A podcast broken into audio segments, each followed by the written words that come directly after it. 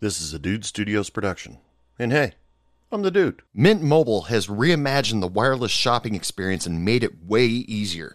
There's no stores, no salespeople, no nonsense. Just a huge savings on the nation's largest, most reliable 5G network. With plans as low as $15 a month, you have unlimited talk, unlimited text, and you can find the perfect data plan that suits you. You can even bring your old phone if you're still used to it. Or if you want to get rid of your old phone and upgrade, Mint Mobile has a large selection of phones for you to choose from. Just follow the link for Mint Mobile in the description of this podcast. Check out the plans and the opportunities for you to save some money with your new wireless service. Go to mintmobile.com today. This is Roxanne, the bartender, and you're listening to Hey Bartender Podcast.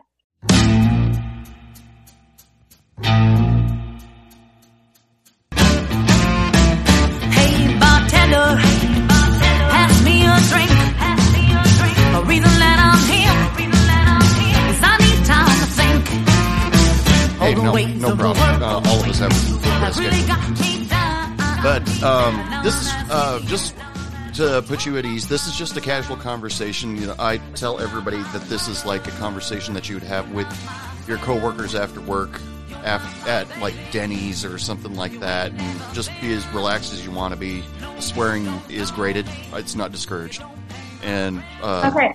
I was gonna say I was gonna try to be really careful not to because I'm so bad. It's Uh, it's it's it's a problem. I, uh, yeah, it's it's not a problem. They're just words, like George Carlin used to say. I have it set up so that it's you know encouraged at least on iTunes that 18 and up can only listen to it. So I don't discourage swearing at all. Okay. Uh, uh, but you know, just relax, have fun with it, and Well, I am wearing sweatpants, just saying, so I'm pretty real. Like- I'm, I'm there. So. like I said, this is just, this is just all audio, no video. But anyway, welcome to Hey Bartender Podcast, Roxanne. So, so just to get things started, why don't you introduce yourself to everybody on the pod, uh, that's listening to the podcast? okay. Well, my name is Roxanne. I go by Roxanne the bartender since like a little anonymity, but um, I bartend events all over the country, uh, whether they be biker rallies, house music, country music festivals. Um, it's just something I enjoy doing. So I, I guess I'm just a traveling bartender. Now that is some uh, very very high caliber party bartending. I mean, I've done I've done like uh, uh, what do you call them uh, banquets and stuff like that before. But you know, when you're talking about doing biker rallies and country music festivals, that is on an insanely different level. It well, it can be. And the difference though is that when you're working certain festivals, for instance, like a country music festival, um, they're more interested in speed, right? Because the customer lines are going to get long and people are thirsty and they want them to be happy. And you're really just like getting the drinks out with the smile, of course, Of and course, you know, maybe a little conversation if it's not too busy. But biker rallies are a whole, whole other level of bartending because you're actually performing, or at least if you're a good bartender, of course, in my opinion, yeah, um, you're performing because you're trying to um, not only, of course, make sales for the bar. I mean, you know, they're not going to be open if you aren't selling liquor, but you're also trying to create memories for people. At least in my opinion, that's what I like to do is perform and create memories. Cool. Yeah, we'll get into that in a little bit. But uh, first and foremost, like I told you before we started this podcast, I like to uh, have a drink special at the beginning of my show. And since you are my guest, uh, would you please tell us about a drink that you like to pour or something that you made up on your own? Okay, well, so I did kind of make up um, a drink on my own, but it turns out it's it's kind of a drink. Um, where I work, they had like an excessive amount of blue curacao, and um, it was a Mexican restaurant. So I was like, why do you guys have this? like, we serve Coronas and margaritas and like micheladas, right? Like, why do we have this drink? So I started looking at their inventory, and I'm like, I'm going to make something up. This sounds like it's going to taste good, right? So I started putting Malibu rum, blue curacao, pineapple juice in a glass and selling it. And everybody loved it. And it turns out that is an electric smurf minus the lemon lime soda. So one of my favorite things to pour is actually the electric smurf. Well, that's uh, that sounds cool. I I didn't know that drink existed, but of course I don't. No bartender knows every single book, uh, drink in, in the book. That's impossible because drinks are being made every day, or every, the same drink Yeah, is named not only that, seventeen different things. Exactly. That's what I was going to say. Everybody from every region calls. Like, it's the strangest thing. I don't know where they're from, but instead of getting like a, a Captain and Coke, which is what I think, um, you know, non sociopathic people call it, like, there are all these people who will, will order a Morgan and Coke. I'm like, what the, what the fuck's a Morgan and Coke? uh-huh. And they're like, uh, you know, Captain Morgan. I'm like, so you want a Captain and Coke? like, what what is wrong with you? Like, do you kick puppies? Like, just order a Captain and Coke. It's not a Morgan and Coke. Yeah, So I'm not sure what region of the country has decided to call it a Morgan and Coke, but Yeah. they need to stop. the guy came became a captain for a reason. You know, get to you know, let's salute him. Give him the respect he deserves. Yeah, exactly. It's uh, the only time that I can relate to that is somebody came up to my bar and asked me. Uh, they ordered a fourteen, and I looked at him and I said, uh, "What's a 14? And they said, "You know, seven and seven. I'm like, can, can you just say seven and seven? It's just so stupid. I would, depending on where I was, if I was in like a high class establishment, you know, of course I would have told that story behind the scenes to people. Mm. But if I was at a biker rally, I probably would have told them to fuck off. Like, fuck off with that order. Stop it. Just call it a seven and seven. So depending on where you are is how you can respond to people. exactly. So um, let's let's start out. We don't have to go all the way back to birth, but uh, let's start out. Uh, when when did you start out in the service industry? Uh, did you always Well- were you always a bartender or So that's kind of funny. I mean, we've all kind of bartended, right? Or like made our own drinks, and you know, I bartended here and there throughout, like throughout the years, just uh, like parties, or you know, when I was younger. But I actually had become like a business professional and hadn't bartended in years. Mm. And uh, during COVID, I had gotten laid off, and one of my girlfriends was like, you know, she knew I could bartend, so she's like, "Hey, what you doing?" And I'm like, "A whole bunch nothing. What you doing?" She's like, "Well, I'm heading to Sturgis." you know, like they need somebody last minute. Do you want to bartend? And I knew what Sturgis was, but it just wasn't ringing a bell. I'm like, what's Sturgis? I had to Google that. And I was like, oh, am I young enough to do that? like, like these girls aren't wearing much of anything. I mean, like, can I compete with that? She's like, shut up. So I had a few days notice. I bought a bunch of the tiniest outfits I could possibly find Mm. and I threw all my stuff in a car and drove to South Dakota. So my first biker rally ever was Sturgis 2020, really? and it just took off from there. Yeah.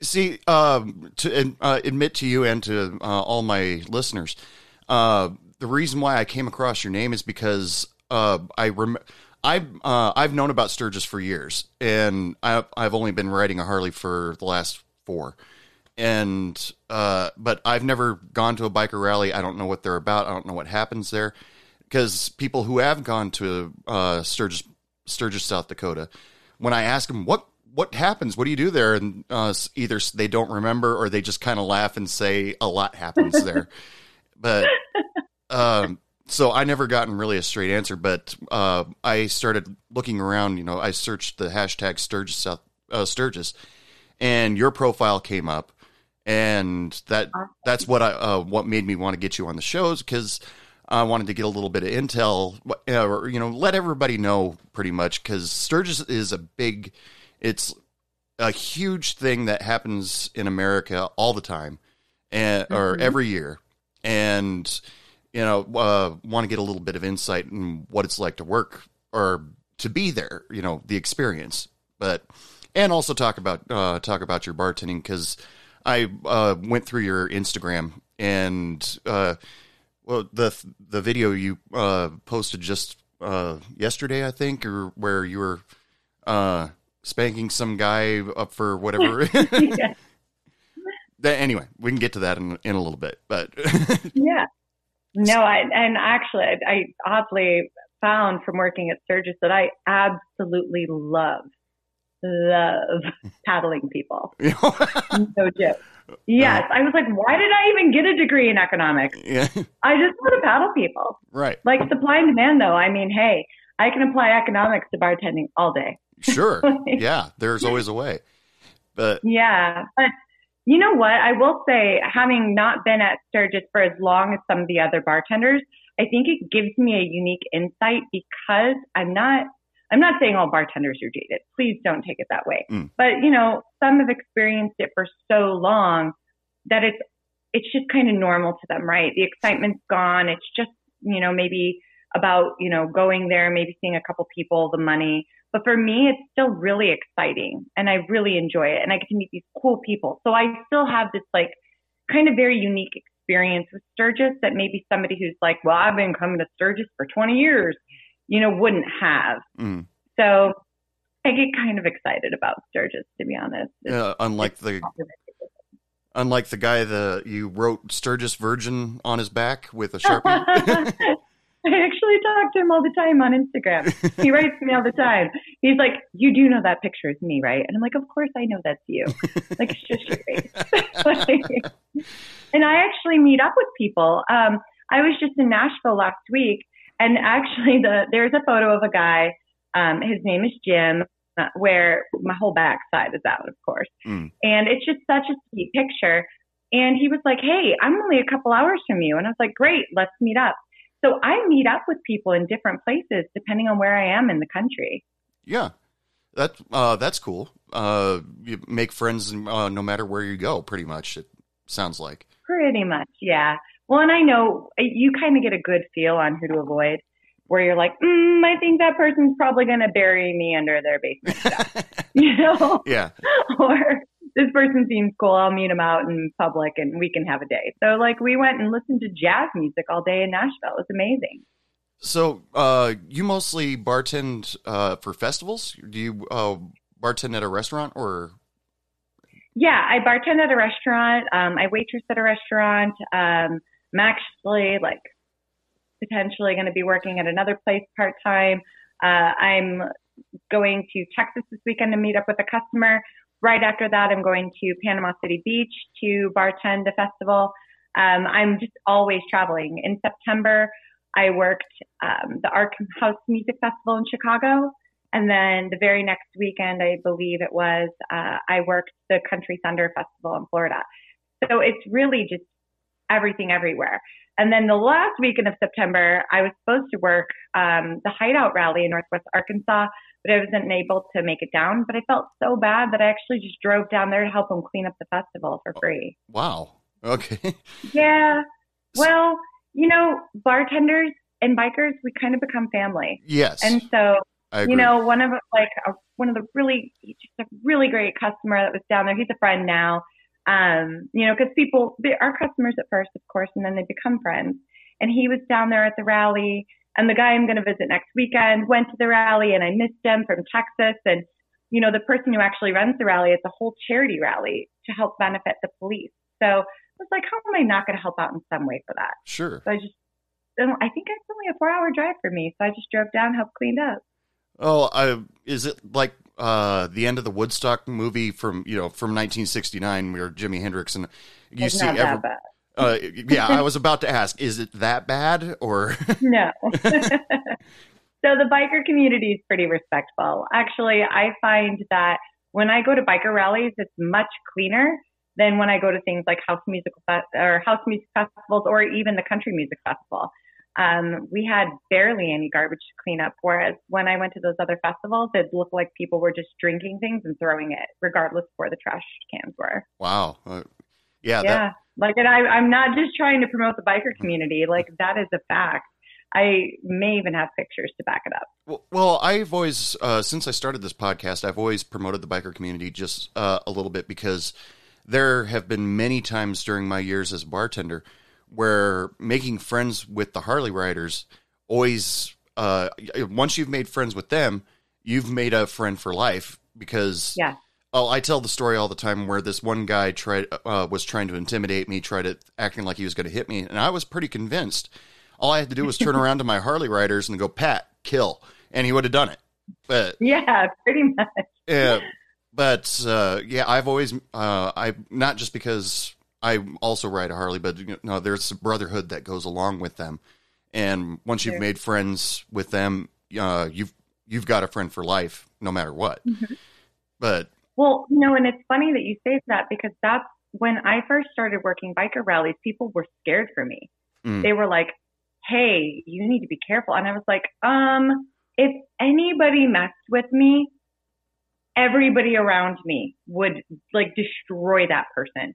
There is no way. They won't allow it. Like there you cannot disrespect us." Like the bartenders. And the other thing too is that, uh, for instance, um, so I work this rally called the Hideout and it's both in Northwest Arkansas and in uh, north northern New Mexico, kind of near Angel Fire. So when I worked that, uh, the entire place we were bartending was rented out by um, Marine MCs. So all of these different veterans, Marine veterans, came from all over the country to meet at this hideout rally to support, you know, the veterans and like the different charities that they were supporting in New Mexico. And these guys were the coolest. mhm. Um, like, and actually, one of them I started chatting with knew my grandpa, who's passed away. oh wow, Yeah, like it's in, in the middle of nowhere. My grandpa lived in the middle of nowhere. It's called Butte Meadows, California. Half an hour, I think, or so north of Chico on the side of a mountain with a population of maybe 50 to 70. And he knew my grandpa. wow, So it's just such a crazy small world. But, you know, people think of bikers and they think of Sons of Anarchy. And I'm like, okay, I'm sure there are badass biker gangs that are breaking laws and, you know, doing all the bad things that are promoted on different various shows. But I'm not getting those guys. Mm. And frankly, like, can I tell you a quick story? of course, All right. So I was walking to work at One Eye Jack's in Sturgis, and the Hells Angels house happens to be literally next door. And, and we don't really talk to them. You know, we don't, you know, and, and nobody's allowed to wear their colors into the bars at Sturgis. You know, everybody knows the rules, right? Mm. To play the game. Well, I was walking to work and they were selling a ton of merch, which I, was really confusing because I thought the Hells, An- I'm like, the Hells Angels are selling merchandise? Like, Mhm. Victoria's Secret has pink across the butt, and now they've got Hell's Angels across the butt of underwear. Like, I was a little confused by this. A little confused, but um, I realized on the way to work that I had forgot to put on socks. And a long shift like that with net stockings and no socks is just going to be Uh, killer, right? Especially with all the funny dance moves I'm doing because I'm not a good dancer. and so I went up to this table and I'm like, I know this is a long shot, but is there any chance you're selling Hells Angels socks? Because I can't drive home. Like I just don't have the time to drive back and grab socks.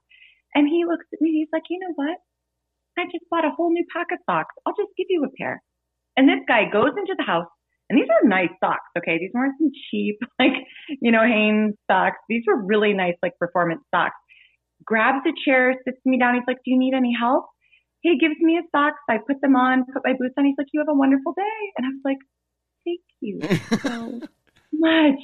And you know what? Um, I, one of the things that does happen is I will have offers for people to buy my socks from me. Mhm. So I actually was like, I sprayed them down with a little bit of my perfume, rolled them up real nice, and I'm like, here, like tell, because I could, the guy wasn't there when I got off my shift. I'm like, I, I wish I remembered his name, but I'm like, tell him he can sell these. He can sell these tell him it's not. It's all wonderful. uh, Trying to like help him out, but yeah. that So I, I have no problems with the biker community. Yeah, that's a great story. I mean, uh, all the stories I've heard from uh, about the Hell's Angels is are old stories from like the '70s and uh, Yeah. the Nightmare at Altamont, and, and so I don't, I don't. I, it's very rare that I hear a good story uh, about the Hell's Oh, Angels. no. So They've always been so nice, and they're like at least the ones I meet. We we aren't we don't know unless they tell us, right? Because we cannot serve anybody who's wearing colors or affiliations. Like we have to tell you gotta leave. Like that's just the rules. You don't break the rules or you lose your job. But like if you find out through conversation over over here or anything, I've never had anybody who I believe is in any kind of MC like be rude or disrespectful to me in any sort of way. Like people are fun. Now I get some sexual comments, but that's just going to come with the job with what we're wearing, right? Mm. And then we can just shoot right back at them and make fun of them. I mean, I can beat them up. I can push you. I mean, what's a fair game? Yeah. Like, Yeah. So, but I, you know, I just, and if people are rude, I'm just rude right back to them. Yeah. That- that's well. That's all, what all bartenders do. they've. Uh, I've seen some of my favorite coworkers I've ever had. They've told warned customers if you're gonna flip me shit, expect to get it back because Yeah. uh, if you don't if, if you don't think you're gonna get it back, you uh, better keep your mouth shut. Exactly. And so, and that's the thing is that I will sometimes now, um, where I'm at, you know, obviously have to like remember I cannot be in Sturgis brain. Mhm. Um, I have to treat it very differently. But sometimes I'll get people who will give me a hard time, and I'm like, I will tell them, like, I bartend Sturgis. Do you know what Sturgis is? Because you're about to bring a little bit of that out of me. I've actually had some customers find some of my social media and so people are coming in now, and um, one of one of my favorite customers, Jessica's like, "I'm gonna have a party for Halloween. Can you do body shots for me?" I'm like, I don't know if you or people can afford my body shots, but we'll see. We'll see.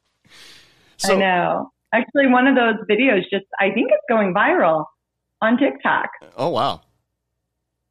Yeah, it's. Um, I posted it a couple days ago, and I'm at about 29,000 views now.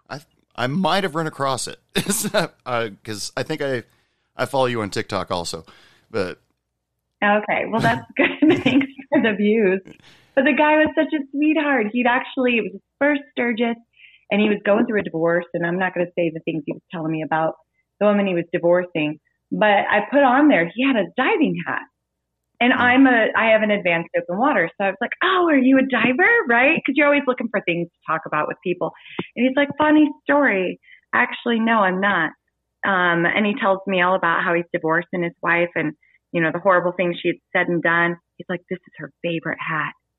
So I took it. and so I'm going to take pictures with all these beautiful girls in this diving hat. This fucking hat is mine now. It was great. It was so savage. So I was like, oh my God, I love you, dude. And so we talked forever, but I gave him his first body shot. And so we did kind of a great video. And a couple people were like, "Oh, his he's horrible." I'm like, "It's his first body shot. Don't you be mean. He's nice." yeah, So I'll like stand up for people because I'm like, "You do not get to be rude." Like that was his first body shot. We all have to do something for the first time, and we can't all be experts at it. right. He- he So was adorable. So when you started uh, doing these festivals, your friend called you up and asked you if you wanted to go to Sturgis. Did uh, when you are you affiliated with a company or uh, how do you manage to get jobs at all these festivals? So this is a common question. Okay, so I don't know how she got in. I think she applied years ago and had been working there. And then they, of course, what happens is networking, right? Somebody who was doing the hiring, actually, I call her the HMFIC, Taylor. She's amazing. Um, she was like, "Hey, I need a couple of more bartenders," and was like, "I got the person for you." And so um, that's how I got in. But based on that, then you start meeting other bartenders. And so we have like a, you know, a special one-eyed jacks group for only the people who are employed there. And maybe somebody will post and go, hey, we're going to need a bartender at this festival. Anybody available? Anybody willing to drive or anybody close by? And then, um, you know, that's how I ended up working the hideout events. Well, then based off the hideout events, there was a girl who did actually work for a staffing company who was like, hey, they're looking for people for the NFL draft. Anybody interested? That's how I got in at the NFL draft on accident. Now I work with that staffing company technically and can opt for jobs that they put out, but most of it's word of mouth and like who you know or the reputation that you've built. Because if you're known for, you know, if you've gotten fired for drinking, because we're not supposed to drink other than, you know, some shots here and there with the customers, but you can't get drunk. Right. You know, if you are known for doing that, you're not going to get hired back. If you do anything inappropriate, you're not going to get hired back. And that traveling bartending community is small. It's big, but it's small. And Yeah. so it's mostly just, hey, we need somebody at this bar and I know you. Mm. And I know that, you know, people like you or you have a good following and you're going to bring more customers to my bar. Would you want to work here? Yeah. And applying, of course. Yeah. So Yeah, that happens to a lot of bartenders. When one bartender loses a job, then somebody uh, puts their ear to the ground, and then you know, th- friend through a friend, this place needs Yeah. uh needs a because bartenders we protect each other also you know we're pretty much Yeah. all friends i mean Yeah. uh there were in the town where i used to bartend at there were five bars and we had well this was predating text messaging uh but uh, we we would all call each other if there was an evil or customer or overly served customer wandering around and you know Yeah. warn each other. So we're even though we, we kind of had this uh, mentality that our businesses were kind of uh, in competing with each other for business, we the bartenders still helped each other out, and yeah, that that's really cool. That you know your friend thought of you right away to come out and uh, do Sturgis, and, and it is it a lot of work to uh, to get to these other places. yes. like, and you know, one of the common misconceptions I get a lot is that, oh, they fly you out and pay for your housing. I'm like, yeah, no, No, uh, I'm paying to get there. I'm paying for my housing. You know, I'm, if I'm doing extensions, of course, spray tans, nails, like, you know, the gym membership I have to go to to maintain my physique, although this year was a little rough. But in my videos, you can see I was like, oh, I'm going to need to tighten up my derriere a little bit. but um, no, these are all things we have to pay for. You know, these outfits, these little gimmicks, you know, when I buy a paddle or, you know, I will personally bring like beads and like little fun props and stuff. So if it's, if somebody's a Sturgis virgin or if it's their birthday or they're celebrating a divorce usually, then, you know, I'll try to make that experience better for them. You know, and obviously I'm like, okay, hopefully they have more fun and they tip me more because I'm there to make money. But I also want to create those memories. And so it's like a win-win for both of us. But I mean, I've had people like, what do you make? 20, 30,000? And I'm like, what world yeah, do you live on where I am making twenty to thirty thousand dollars? Like maybe that was a thing back in the day.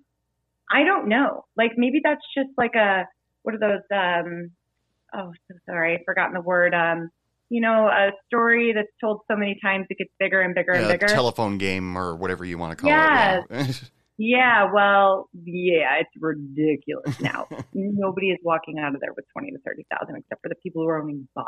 right. So uh, and it's more than that Yeah. but yeah so you know and then sometimes people will like assume they should tip less because of that because they're like well you're already making enough and i'm like no it costs a lot Mm. to we have to fly to these events or you know i drove personally but the housing alone in sturgis you can ask anybody who goes there it's not cheap Well, so when you have a lot of people go in on a house, but it's still not, you know, it takes me sometimes a week just to break even with what I've spent to get there. yeah. And it's only like a 10 to 14 day event. Like 'cause there's a pre rally and, you know, a little bit afterwards. So, um, and, and maybe it's more like four or five days, but still like I have to keep track. Like when am I breaking even and when am I making money? Mhm.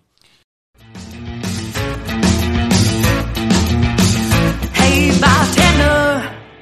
You know, sometimes when I'm working, I don't have a lot of time to eat or even sit down. But sometimes you just got to have something in your stomach. Otherwise, you're just going to have a rough afternoon. That's why I keep a Raw Rev nutrition bar in my backpack at all times.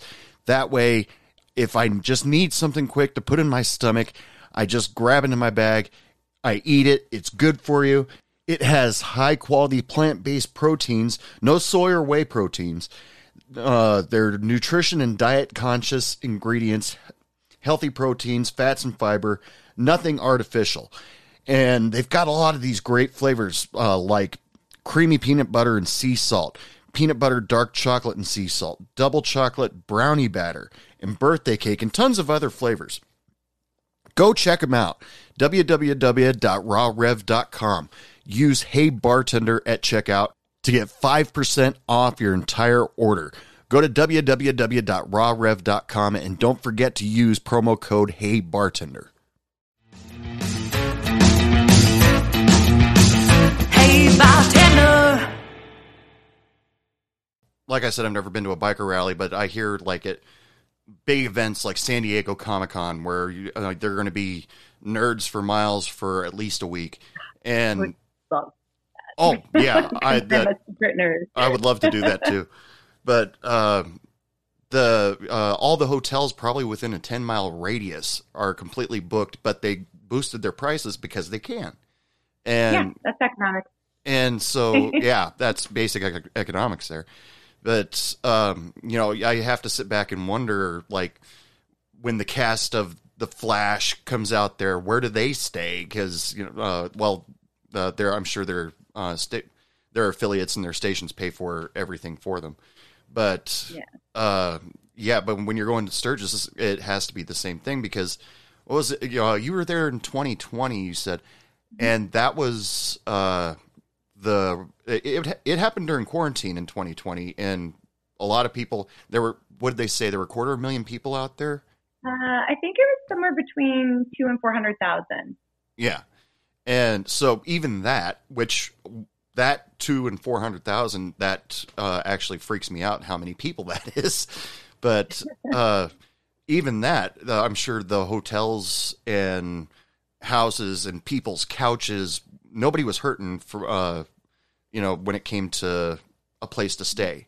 But there's also like the campgrounds. Uh, Yeah. a friend of mine uh, uh, who attended Sturgis a couple times, she said she just camped out in her car. She was uh, she one year she decided that she wasn't going to ride her motorcycle all the way out there, so she just drove out there and slept in her car the whole time. But um, Yeah, that wouldn't work for me because I don't know that the smell would get me as many tips. You know, they do prefer that we smell good when we come to work. oh, okay, yeah, that's good. Just a little bit, just a little bit.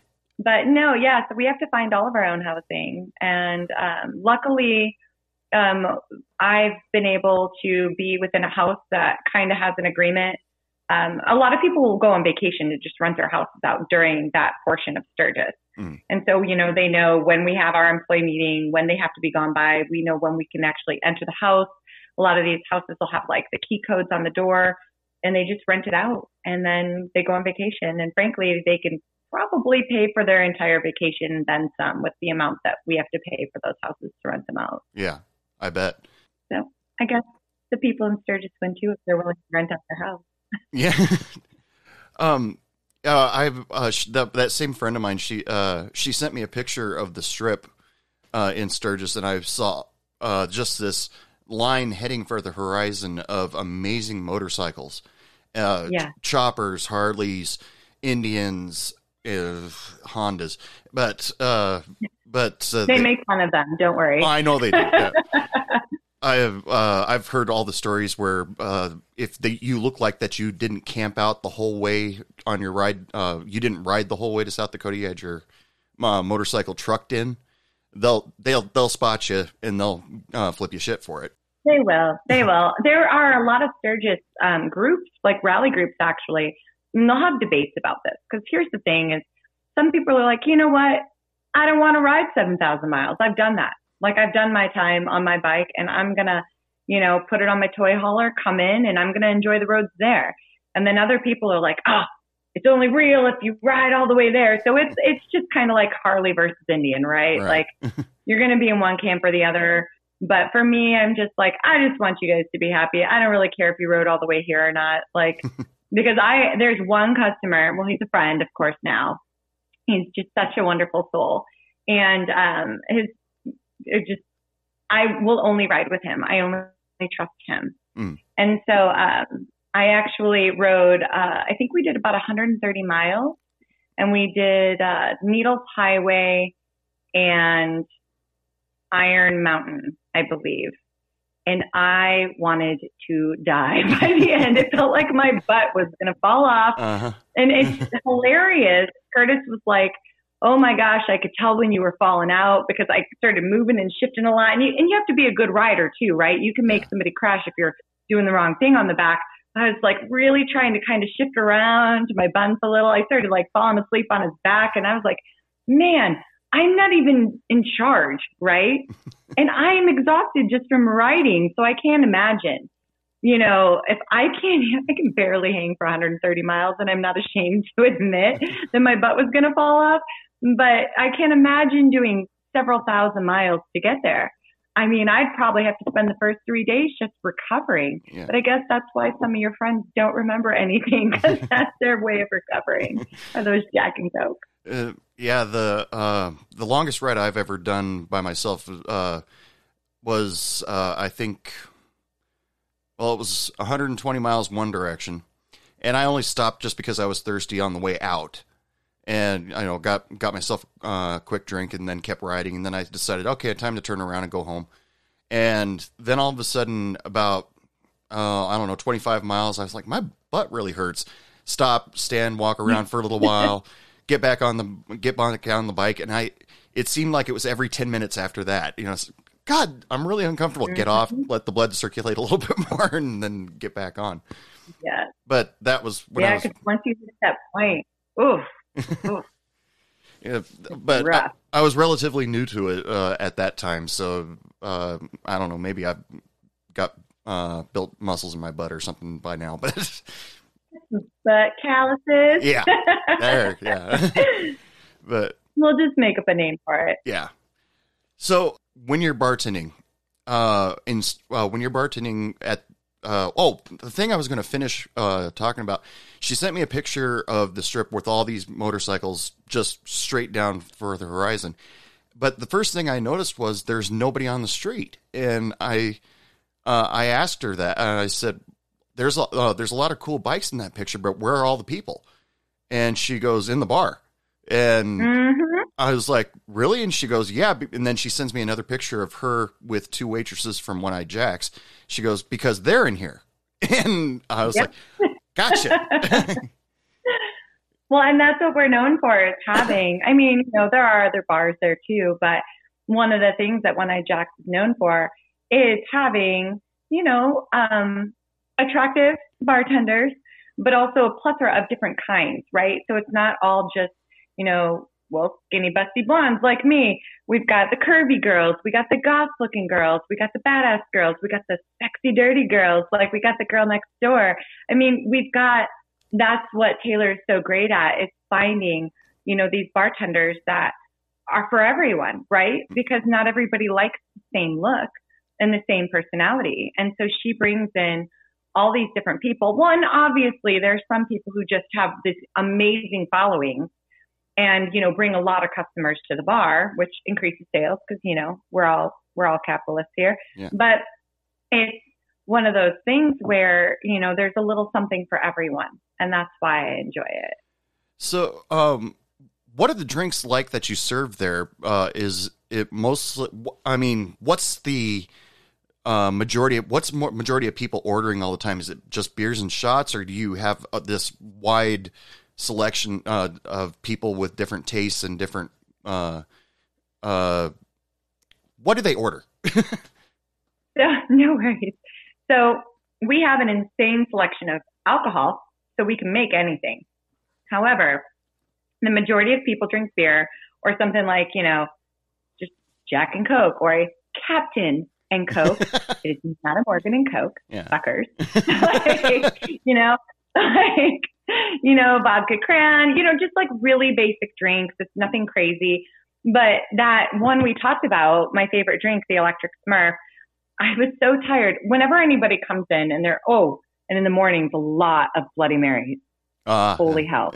a lot of Bloody Marys and, you know, or screwdrivers. Cause I'll be like, hey, you look like you need a little vitamin C, sir. I could put a little orange juice in that vodka for you. But um, when I have people who are like, I don't know what to order, I'll be like, do you just want something refreshing? And they're like, sure. And I'm like, all right, great. I'm going to make you something. It'll be $12. And they're like, okay. I'll make it. And they're like, what's this called? I'm like, and I remember the first time I did it, I was so tired that I said, it's blue drink. And they're like, well, what's it called? I'm like, it's called blue drink. Drink it. You'll like it. it's blue. Drink it. And so after that, like people would line up and be like, what's that over there? I'm like, blue drink. Do you want one? It's really good. And the people be like, oh, it's so good. And they give the thumbs up. And so I'd have like all these people around my edge. There was three bartenders on my bar. It's a real big bar.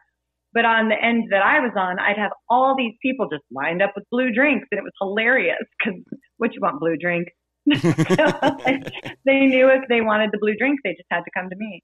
But I was not. You just get so tired that, and there's so much to remember because you know you don't want your drawer to be off. You You know, you're trying to like do all these different things, you're trying to make everybody happy. The last thing I want to think is it's an electric. Sm-. Nope, it's blue drink. Drink it. Shut up. You're gonna like it. Give me, give me all your money. So, uh, in this situation, though, uh, customer service, you said that you've developed regulars, lots of regulars. Oh yeah. And when you're dealing with uh, a quarter million people or more, and you're still able to get regular customers, that's an that's amazing. What is your secret? What's what's the trick? well, I think for a lot of us, and I can't speak for all bartenders, but you know, some people a just like the way we look, right? We've got the right look, we've got a certain sex appeal that they're attracted to, and so they will seek people out at the bars they go to. Mm. And that's where the social media following come in because we can say, hey, I'm going to this bar, and people will come to that bar to see us perform or just to check us out, you know, little little something something here and there. Not like that kind of something something, yeah, but yeah. seeing a little peek of like a little like lower booty or some cleavage, right? But the other thing is just like we talk to them. So, you know, when I'm talking to people, sometimes I'm too busy. I can't talk to you. What do you want to drink? Okay, next. I got to, you know, and you can tell when that's happening. But if I have an opportunity to speak to you, of course I'm going to ask, where are you from? What do you do? You know, what are your hobbies? Because what I like to do, and I think this is what's gotten me a lot of regulars, is in a little trade secret for me, is I can't remember names for the life of me. Mm. Unless somebody's made an impression on me, you know, like Curtis or Craig or Jim or, you know, like Ed or, you know, there's so many people. Mm. But the thing is, is that when you find a group of people from Nebraska and then on the other side of my bar is another group of people from Nebraska. I'm like, hey, y'all are from Nebraska. Be friends. And I will like make people move because then these two groups of people start talking, where are you from? Where are you from? Shots start getting bought and exchanged. Everybody's like sharing numbers because then they have new friends they can ride with in their home state. So I love to connect people that are actually from similar areas and similar states so that, you know, they have maybe new friends after they leave because most people come with a group of friends. So they're not going to necessarily talk to new people. Mm. So I'm like, hey, let, let me help you out. so I'm kind of like speed friend dating for people too. Yeah, that's cool. Uh, yeah. And quick thinking also, uh, is that something that you, uh, customer service skills you, uh, you just picked up or is that something you learned or, I mean, it's just a weird thing I do. It's just something that, like, I will ask people where they're from and I can tell them every detail about them except for their name. Yeah. And I don't know why. I can tell them their order, what they've been drinking. Like, I can repeat the stories they've told me. I can even remember where they sat at my bar.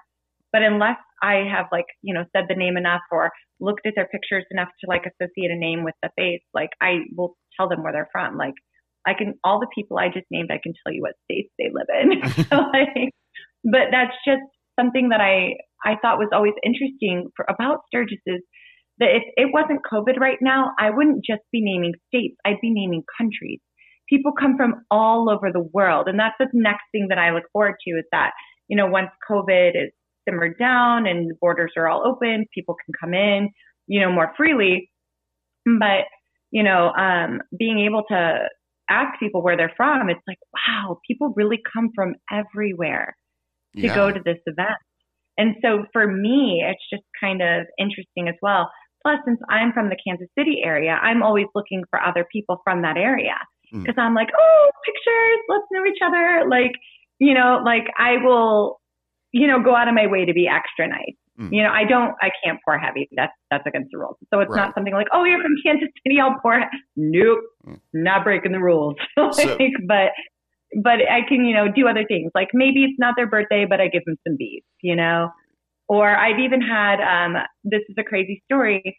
Somebody had found me online, um, cause I had posted in a Kansas City motorcycle group. He came to One Eye Jacks, found me at my bar, cause was writing on Instagram, like, where are you? Cause it's a, it's a huge bar. It's a little hard to find us sometimes. And he actually gave me money to put to the side to buy his friends beers that were coming in three days. So I went and talked to the other bartenders. I'm like, hey, this money, right? Because we we had decided to split tips, and I didn't want them to think I was being, you know, dishonest or lacking integrity. I'm like, this money is to buy somebody drinks in a few days. I'm going to put it to the side. I explained the situation, and they trusted me inherently too. They know, you know, my level of integrity. So you're good. And so those people can't, and I'm like, are you Rambo? And he's like, I am. Are you Roxanne? And I'm like, absolutely. What are we drinking? This is how much money you've got. so it's things like that that, you know, friends will send their friends to me because they're like, you're just so genuine and nice. Now, some people go to the bars because they want the really mean one. Right. And frankly, when I'm thanking people, I am kind of mean. It's kind of wonderful. but I am a genuinely nice person who's actually interested in their stories. And I think maybe that is something that differentiates differentiates me as well is that I genuinely care about their experience. yeah. And so, what's your favorite way to ensure that you're memorable? Uh, So- Okay. well, so I mean, weird. whatever, whatever you're comfortable in telling me that. yeah. No, I don't ever do anything like so. It, there's a lot of assumptions about the girls because of the way we dress, but Yeah. like they're yeah no. like so because we get hit on a lot, but I'm always people are always like, what are you doing after work? I'm like, frankly, I'm doing tips for pics because hopefully people know that when you're taking pictures with the girls walking around in their office, you sh- you should tip them. Mhm. Okay, if you're not tipping, you're an asshole. Yeah. Stop it. but I do tips for pics, and then um, I go home and go to sleep. like I'm tired for performing the entire day, right? Jumping around, running around, banking, doing body shots, like joking around with people. Like this takes a lot of energy. Mhm. And you know, and when you get home, you're all jazzed up. You can't go to bed right away. I go to sleep.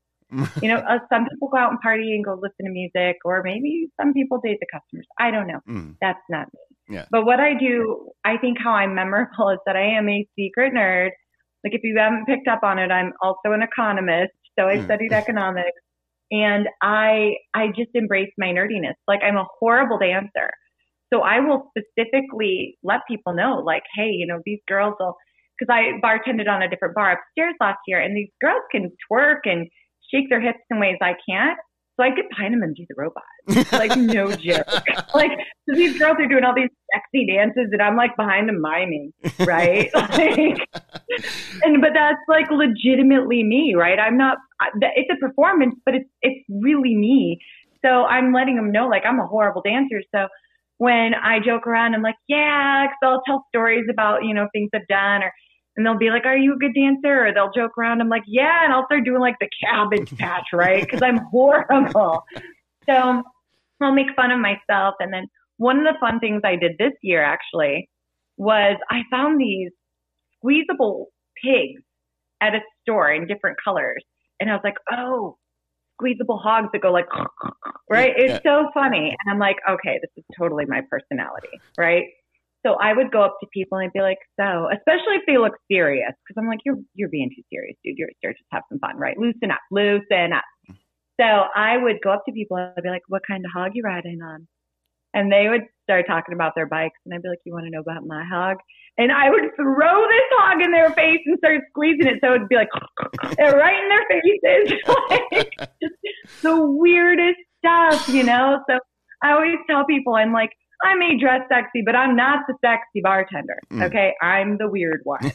so that's why I'm memorable because I do funny things, but it's just it's just who I am. yeah, I think You know, I I think I think if I walked into your bar and you know I saw a girl twerking or uh, using this using the corner of the bar like a, a stripper pole, and then all of a sudden you come out doing the robot, that you doing the robot would be more memorable for some reason than the girl uh, uh, twerking or whatever.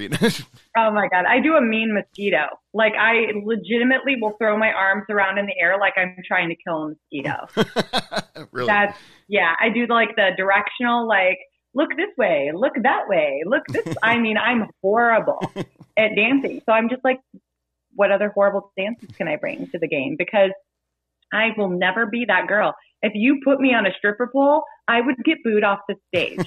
like it would be humiliating. I am not that girl. And there are some talented women up there Mm. who are genuinely athletic. Like this girl Faye, the things she can do, it's amazing. And she's so sweet to boot. But the thing is, is that that's just not in me. Mm. But I can help you with the taxes. Yeah. or you know, more likely to the I don't, uh, I don't know if you uh, you watch Doctor Who, but Matt Smith doing the wedding dance, just walking walking around with his hands waving in the air or something. I haven't seen it, but that sounds about like my dance. So, so I just embrace it. So I think that's what As long as people you're love. genuine, That yeah, you're Yeah, genuine to yourself, and I'm sure people would go nuts for that. I mean, uh, yeah. Well, plus my spanking. People come to my Mm. bar to see me spank people. know, they throw their friends out out at you, and uh, Oh yeah. Uh, well, do you want me to tell you how I do this? How I how I cast my net? please, yeah, yeah, Okay. so usually when I see, because I'm not going to go up to a single individual and be like, "Hey, want to spanking?" Mm. That they're going to ask me if they want me to spank them, right? Mm. But and, and this was with this is with the paddle. This is not like you know I'm not like putting them over my knee or something. It's a whole performance. But whenever I see a big group of guys, I always know there's going to be one in the group who has pissed everybody off at this point. Mm. So I will go up and go, hey, for $20 or $30 or whatever, I will, well, frankly, I say, I will beat the shit out of one of your friends with a paddle while you record it on video. Who are we doing today? You know, Mhm. because it, that's something they're never going to live down. uh-huh. And they're usually, they'll be like, oh, no, no, no. Or they'll be like, oh, yeah, that guy over there. And they'll point. And so the guy will see it because I'm like, shh, don't say anything, right? And the guy will be like, what are you guys talking about? And I'll be like, I was asking if you guys wanted shots. You know, he turned me down and I'll just make something up. And I'll tell the guy, like, when I come back, like, get your camera ready. Mm. And so then I'll blow my whistle, you know, uh, ring my cowbell, make a big spectacle of it. He'll come over and grab the guy, and they're always like, "Ah, shit," you know, like, what are you gonna do to me? But I won't even leave. I won't leave the wallet in to even help. Mm. Like I take their wallet out, phone, keys, anything that's in their back pockets that could potentially hurt them as well. Mm. You know, I make sure I feel around where's all the meat because you can hurt somebody if you don't do it correctly. Right. You go too high or too low. So I got to make sure, and I tell them, don't move, like, I am not trying to injure anybody, and I haven't yet. And don't throw your hands back there, or else your hand will get hit. 'cause I can't stop mid swing. And I just paddle them, and the boys always have fun with it because they know it's all in good fun. But I just enjoy it because they're like, "Oh, it can't hurt that bad," and I'll go, "Oh, it can't hurt. Look at these little girl arms. little old me's not gonna hurt big old you. Oh, I will make so much. Oh, they crumple after three. It's amazing. I love it. Uh, So I've learned more about spanking during this show than I thought I'd ever learn, ever learn. So, uh, good to know. But, well, just next, if you ever go to Sturgis, don't be the friend that pisses everybody off and come to my bar. right. Uh, I'll, uh, I think uh, just because of my me being un- uncomfortable with crowds, you'd end up uh, walking up to me with your uh, your pig. Uh, you know, You'd be one of my one-on-one people, and Yeah. that would be okay too, because I do a lot of that. There are a lot of people who go, and they're very like, a lot of people just go because they want to experience it themselves, and they want to people watch, and they just want to be immersed in the experience, right? They don't necessarily want to do a body shot or be spanked, or I even have people crawl around on my bar, bar floor while I, uh, you know, kind of hit them with a little paddle. mm, So I, I mean, I do all sorts of fun stuff, and and their friends are paying me to do this, you know, and they're recording it, and you know, everybody's having a good time because you can't make somebody do something that they haven't given you permission to do, right? mm, I'm not forcing these people to do this. mm. So, because people will be like, no, I'm nope, absolutely not, and I will, all right, you know, I will not do it if they say no because you know that I'm sure that's a violation of a law somewhere, right? But I'm telling you, even the people who just come in by themselves, like they have a great time just being able to watch and talk to us. And and I love having regulars Mm. that will come and see me at different venues across the country. I mean, that's amazing to be able to create that kind of relationship with people. Mm. Yeah, that's got to be incredible. Uh, just to uh, you know make friends with uh, out of a crowd is incredible in itself, and I I admire you for that, and be able to keep track of at least a face because I'm bad with names too. So as uh, as you're doing this though, do you still get the typical bartender questions like, uh, "Why don't you get a real job?" or uh, you know any of those any of those questions? So I did have somebody who, um, it was a woman who was kind of okay, she wasn't kind of being a bitch. She was just being a bitch. And she was like, you know, and, and she didn't look like she rode in on a Harley. Okay. We get some people who just look like they came there to be Karens and cause a stir. Uh, And she's like, is this what you aspired to be was a bartender? And I was like, no, I wanted to be a stripper and I failed. You know, like I, I will just give them shitty answers. But sometimes when people start to get disrespectful with me, I will tell them, I'm like, um, right. So I have a degree in economics with a minor in ag econ. I've worked with diplomats. I've worked with the military. I worked overseas for two years. I've managed billions and trillions of dollars within the banking industry. But hey, it's cool. Make your assumptions. yeah. And so, you know, a lot of these women have businesses on the side. They're professionals, you know, like we create a persona for this bartending, right? Mm-hmm. Nobody's going there because they're like, I'd love to talk about supply and demand, Yeah. you know, like let's talk about the velocity curve. You know, nobody cares about that. like they come there for a real experience. And so, you know, if they want to know something about me, they will. Or if they're being assholes, I'll just tell them. But you know, these women are intelligent and, you know, well traveled and have done so many cool things in so many different countries. They do a ton of charity work. Like, if you actually talk to a lot of these women, they're just really amazing, empowered, strong, you know, mm-hmm. impressive women. And so I just, you know, whenever anybody gets shitty about it, I'm like, I will let you know who I am, sir. Yeah. like, if I need to. I was trying to create this, like, you know, cutesy fun person for you. And, and I am that cutesy fun person. But if you want to sit down and have a serious talk about like international political economic like jargon, or if we want to talk about hyperinflation in Latin America, we can have that discussion. But I don't think you came to Sturgis for that. So Yeah. yeah, just Yeah. Um, I I. love my brain too. I've got brains and boobs. It's Right. an amazing combo. yes. Uh, yeah, I mean, I feel sorry for uh, a lot of waitresses or, well, anybody that works in the service industry because people always ask asking questions like, "Is this what you wanted to do for your life? Why don't you get a real job?" You know, some of them just do it because they like doing it, and Yeah. and sure, those people that ask those uh, stupid questions, they try your patience and whether you know, do I really want to deal with this person anymore? They have to train themselves to look at the big picture and uh, see how much fun they're having, other than that minute they spent with them. And uh, it sounds like you have absolutely no problem with that. You know, No. and the other thing that people don't, and I actually think there's a huge awakening happening right now, but, you know, I worked for a company that, you know, I was working a minimum of 50 hours a week because I was in kind of middle management, I guess you could say, you know, managing a considerable amount of business. And I'm not going to say who, but I worked for one of the largest custodial banks in the world. And, you know, I, I loved my coworkers, you know, I had fun, but it, it's not the same, right? And eventually I left and, you know, moved into another industry right when COVID hit and ended up getting laid off because I moved into an industry that was reliant upon a low unemployment rate. And so they laid off like pretty much everybody they had hired in 2020. And, and I had just gotten hired in February. So I was Mm. furloughed in, yeah, April, laid off in June. And then Sturgis happened in August. And I realized, you know, there is so much value in finding joy at work right? and having fun at work.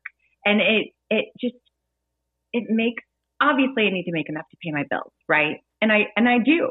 But the thing is is that, you know, I could go back to corporate America in 2 minutes, frankly. Mhm. Like I could put on LinkedIn, "Hey, looking to get back into this."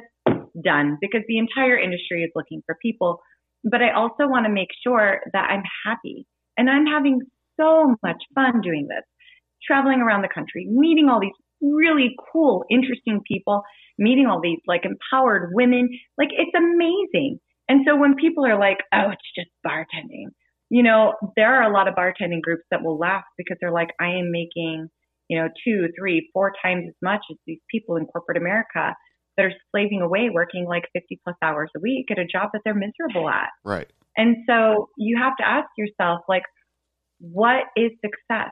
Is success having the title or is it being happy and going home every day and being like feeling fulfilled by the like encounters that you're having? Or is it dreading waking up every day to go into this place that pays your bills. Right. And so, you know, I had to really think about that too, because I was like, I'm educated. I have 20 years of management experience. Like, I have done things that most people have never done in their life. I've traveled to over 20 countries. Like, I have done so many cool things, and I'm technically overqualified to waitress and bartend, Mm. but I love it. Yeah. You know, so it's you know what what does it matter if if I don't have like AVP or VP or officer next to my name if I love what I do. Right. And when I stop loving this, then maybe I'll go back to that. You know, maybe I'll do both. Maybe I'll do some corporate America and some travel bartending on the side of my vacation time. But I I just want to be happy. And I think a lot of people are realizing that their mental health and their happiness is worth so much more than a title now. Right. Uh, I agree totally. That is an amazing, uh, amazing thing that you just said, and I feel like that's a perfect spot to end the podcast because that was very poignant. Thank, uh, thank you so much for saying that. Um, but uh, and thank you so much for taking time to be on Hey Bartender podcast. It was uh, great having you on, getting some of the inside information on what goes on. It's uh, I'm sure that was just a small sample of what goes Just on at Sturgis. I have a lot of stories. So, um, if people want to follow you or uh, find out more about you, where uh, where would they go?